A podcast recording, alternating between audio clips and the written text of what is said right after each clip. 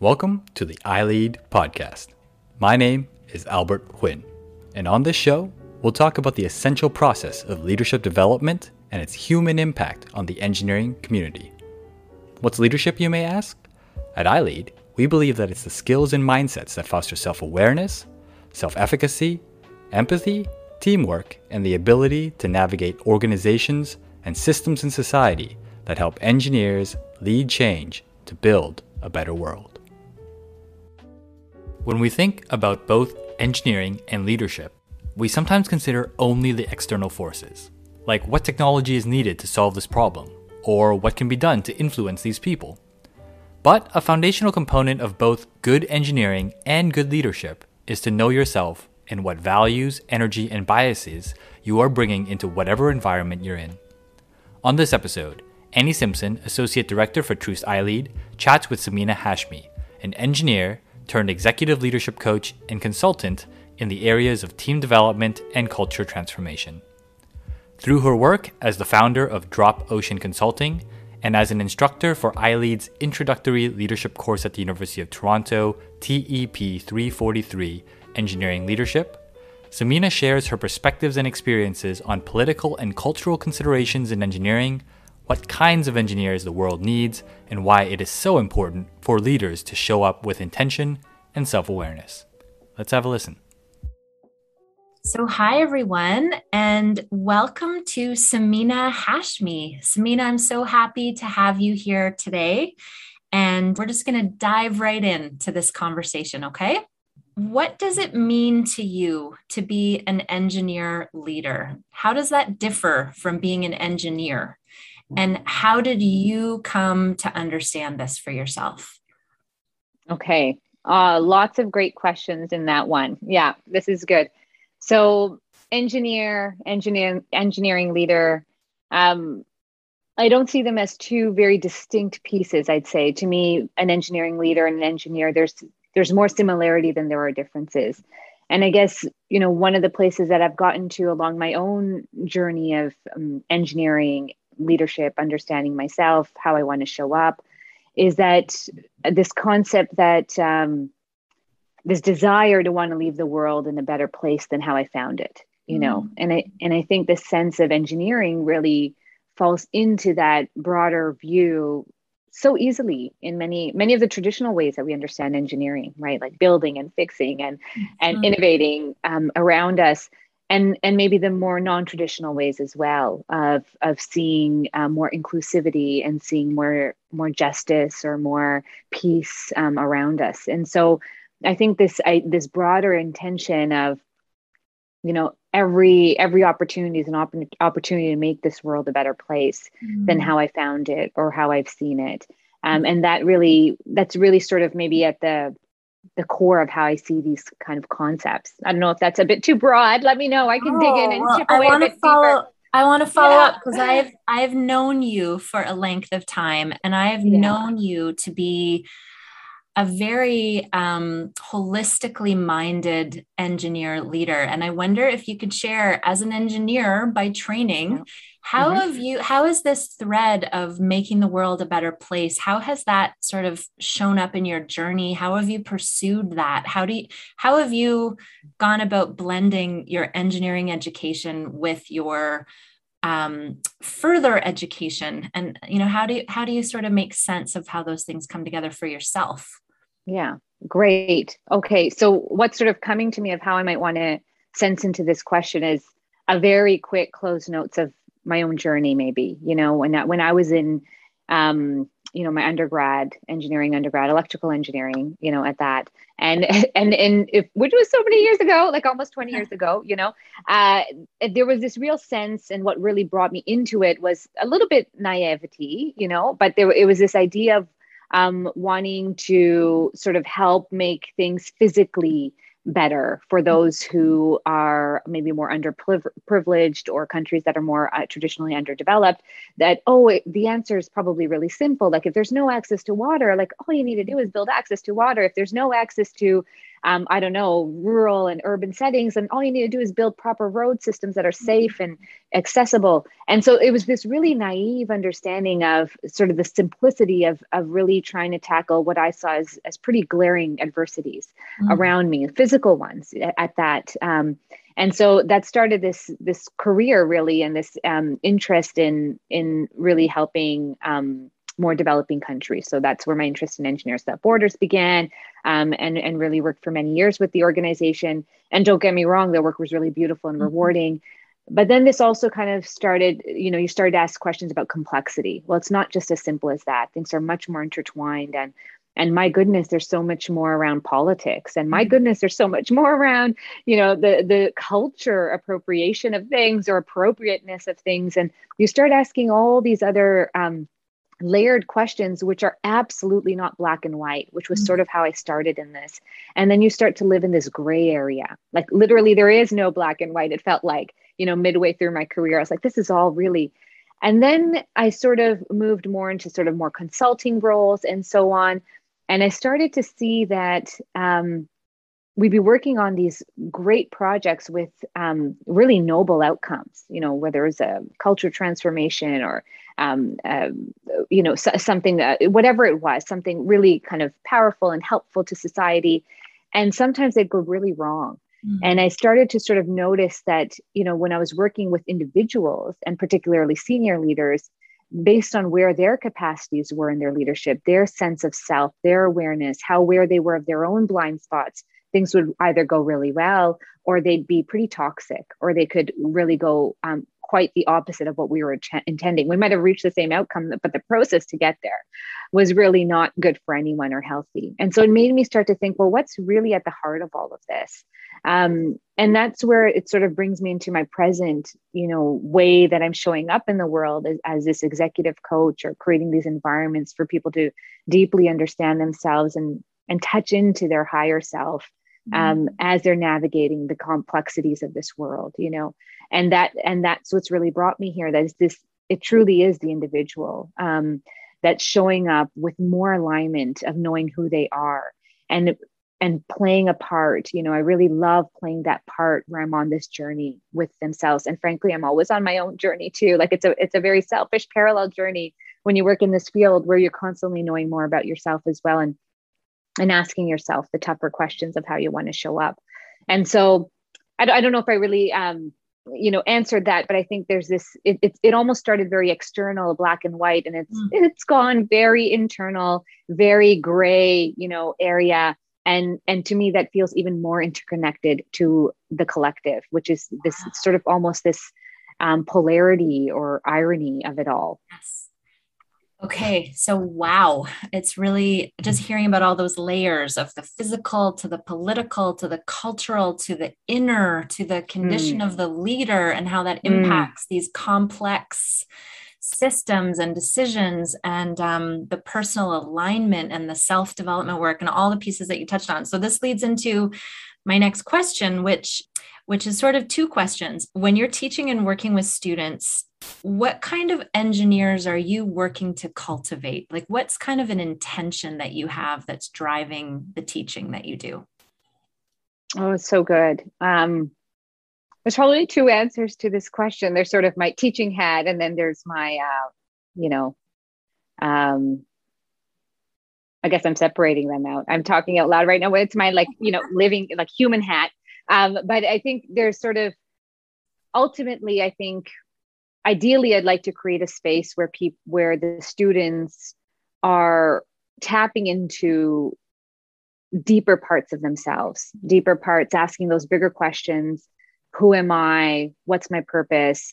And how do I want to be and show up in the way that I lead, um, with the people around me, and most importantly, with myself, you know? And I think, I think um, in many ways, what I sort of hesitate to say is, oh, I want really globally minded and socially conscious, you know, self-aware students, because, you know, that might not be a choice of a particular student. And to me, so much of this work is about conscious, intentional choice.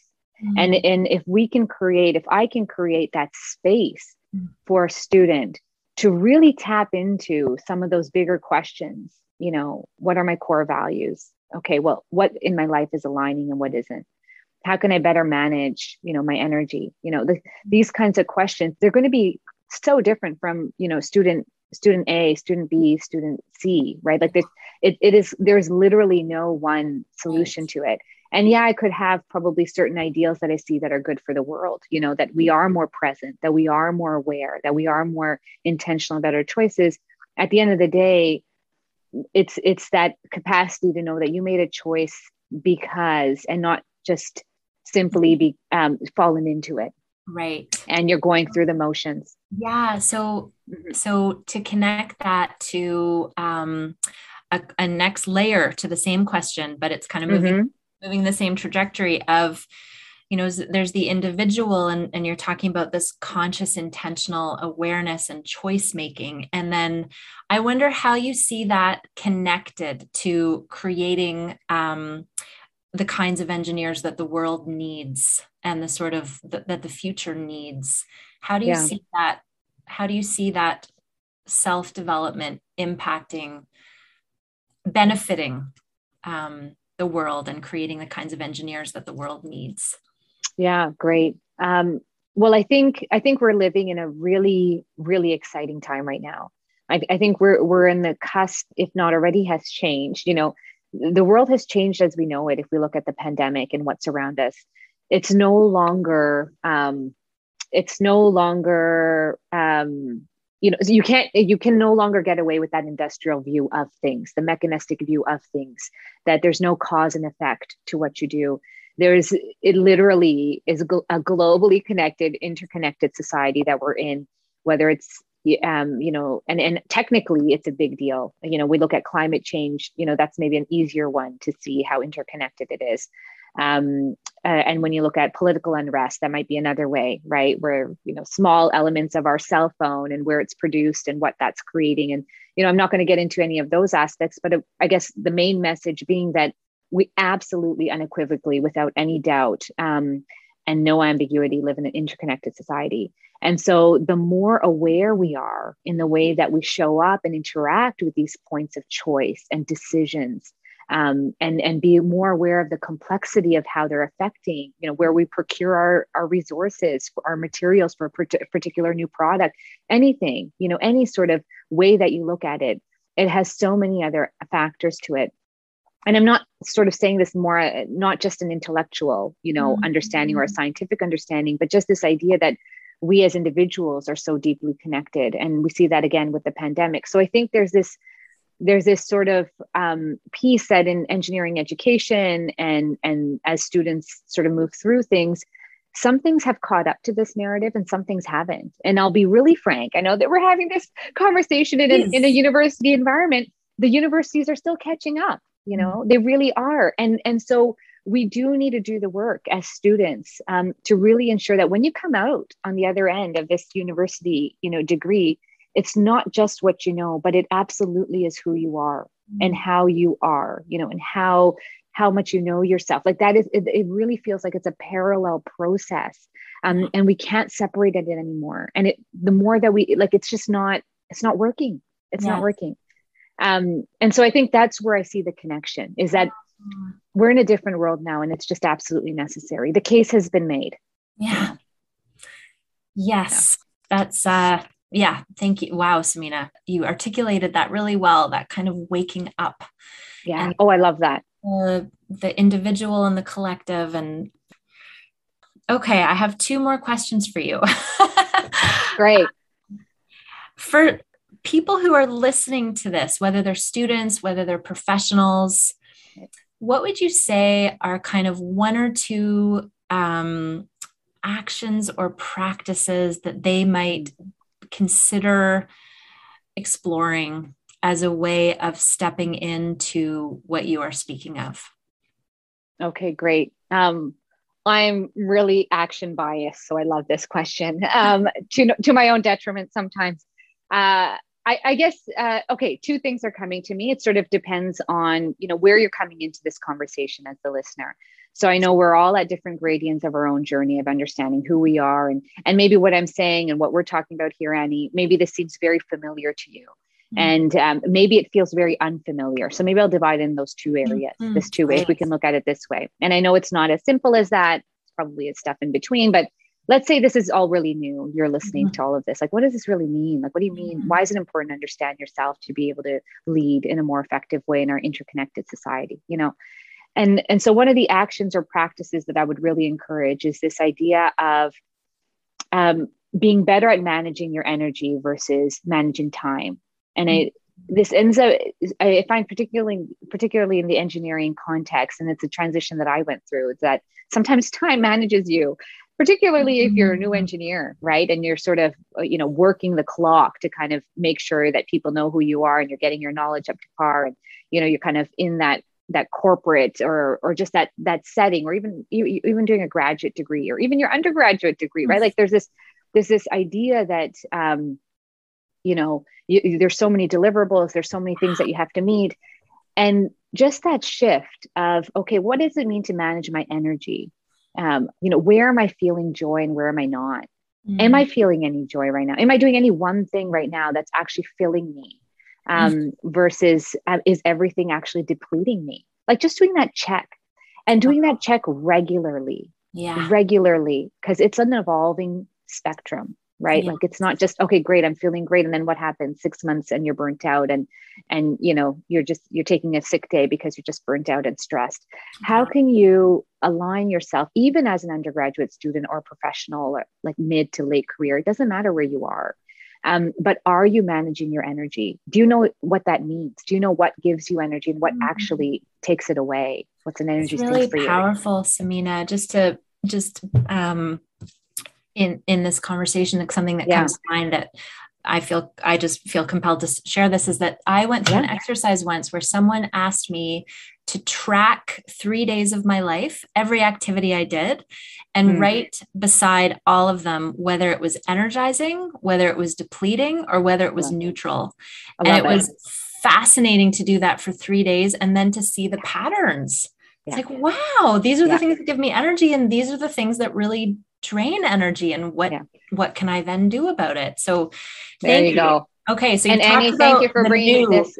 Yes. Awesome. Yeah, you brought this three-day specific exercise, and I absolutely recommend something like this. This is this is brilliant. Thank you for bringing that. Okay. So yeah. for people who are familiar with this yeah. conversation, what might yes. you suggest? I love that. Thank you for that. Um, probably, so I, you know, it's, it's sometimes I think of this this journey as a little bit of martial arts. You know, this this idea of becoming very disciplined in your practices, you know, and so if you are familiar with some of these com- conversations, that this topic that we're sort of in right now and, and, you know, feeling ourselves around here is, is really developing a disciplined practice. And if you already have it, continuing it, there's this, there's really so much beauty and so much power, frankly, in having some sort of a practice that is on a daily basis, centering you, grounding you. Uh, and it just shows up in the way that you lead every single meeting, every single conversation, every single email, every single text, every single strategic planning meeting, or, you know, water cooler passing conversation.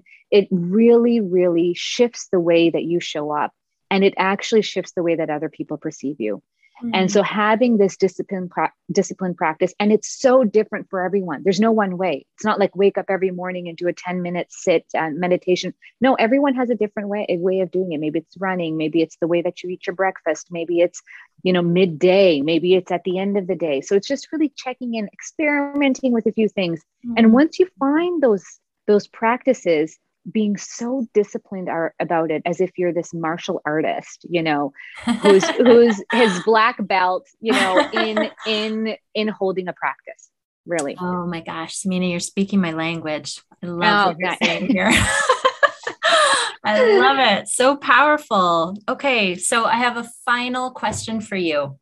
Sure. And, um, this relates to our identities and how mm. our various identities impact our leadership journeys and our experience in the world.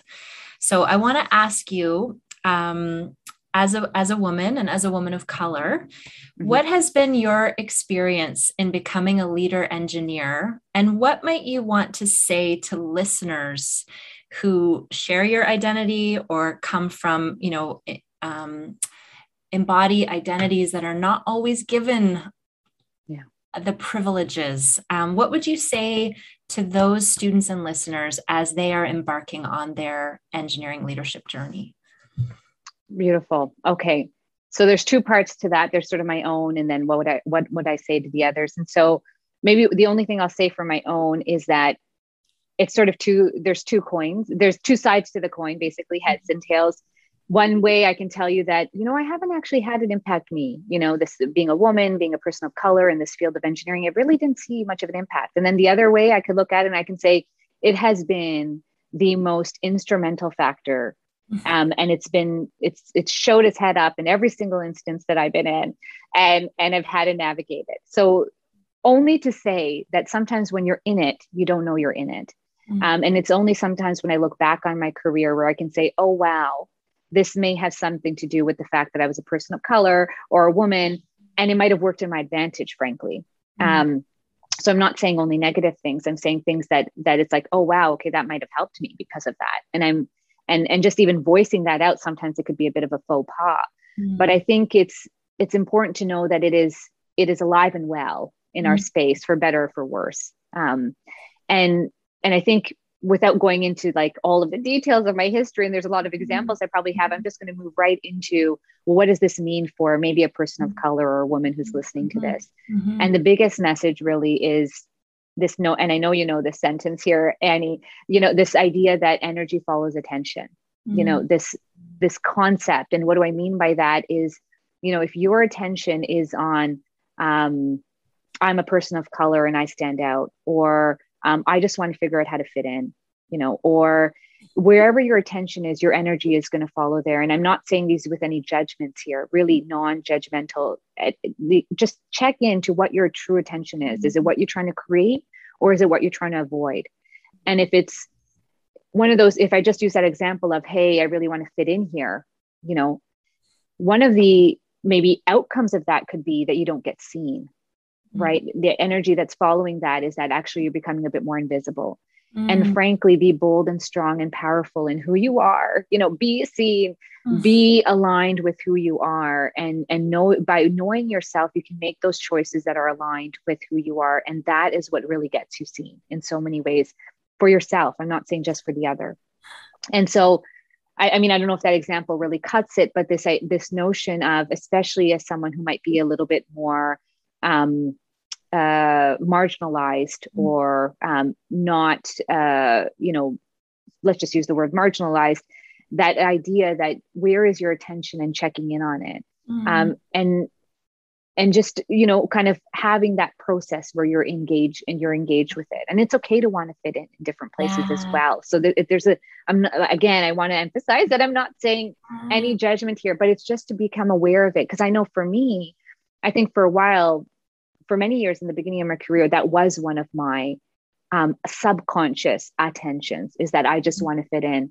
And it was only when I really came into my own that I, I was even stronger and bolder and frankly, even more um, in my power. And that was attractive mm-hmm. to others in, in that I was working with. It wasn't something that was seen as, as a threat. And so I think sometimes we have these funny notions. Um, and I, I just want to say, just show it, just show yourself, show your beauty, show your, um, your fullest self, because frankly, the world needs that, because that's, that's what's going to lead to better inclusivity. That's what's going to lead to better, more harmonious working environments when people are truly showing up with their fullest self. Um, and so, and then, and holding that space for others. Really powerful, Samina. What I'm kind of feeling for those listeners who, who do struggle with, with these elements in life, it's like, wow, it takes a lot of courage. It mm. takes a lot of confidence, and it may require some healing work to really sort of notice and observe the way we are responding to the messages that the world may be sending, and to back to the martial arts to kind of like yeah. turn it around yeah. and figure Love out that. what does it mean for me to take a different stance in relation to this? And, yeah. and, and what practices, back to your kind of practices, like what are the practices that I'm going to need to boost myself up so that I can continue to do this work and continue yeah. to step forward? Um, because the world needs, you know, yeah. my voice, everyone's voice. Yeah. Um, yeah. I love that. Yeah. And what, one thing's coming to me, Annie, if I can just add based yes. on what you said, um, you know, this idea of stance and this, and sometimes there's healing work involved in all of this. I, I really would also advocate, and this is anyone, right, marginalized or anyone listening right now, is, is seek out those, those wonderful mentors. Mm. And I'm not talking about sort of, you know, I don't know, the one who's going to help you climb your career path. Yeah, that one too. But I'm, yeah. I'm saying, I'm saying, you know, the ones who you connect with on a very human level, the ones who share, um, maybe shared values, the ones who share the worldview that you hold, the ones who you are attracted to because they have something that touches your spirit, you know, mm-hmm. or your soul. And I think that that kind of mentorship is a really, really beautiful relationship. It's sort of one of those ones where it's not attached to anything. You don't have an ulterior motive. And if I look at my mentorship, and I, I, that is one thing I'm beyond grateful for, is from when I was a kid, I've had some beautiful mentors in my life to this present day, and I've sought them out, you know, I've sought them out actively. Um, and, and it's this, that, that the impact they've had on me and knowing myself has been profound, also because there was no other thing attached to it. It was simply, I see you. I, I, I just want to be in your space. And they saw me, you know, mm-hmm. fully. And that was it. That was literally the exchange. And that, that is a really sacred exchange. Yeah. Oh my goodness. Thank you for this rich conversation, Samina. That was so rich. And uh, thanks so much. Thank you. It was really fun. The ILead podcast is produced by the Troost Institute for Leadership Education in Engineering, also known as ILead at the University of Toronto. ILead's mission is to inspire all engineering students to identify their capacity as leaders with the ability to influence positive change wherever they are. We offer academic courses, co-curricular programs, industry training, conferences, conduct world-renowned research, and act as a hub for engineering leadership education in Canada and beyond. To find out more about ILead and our vision of engineers leading change to build a better world, please visit I L E A D dot engineering dot u toronto dot c a. That is I L E A D dot engineering dot u toronto dot c a. Or follow us on Facebook, Instagram, and Twitter at ILead U of T. Thank you so much for listening.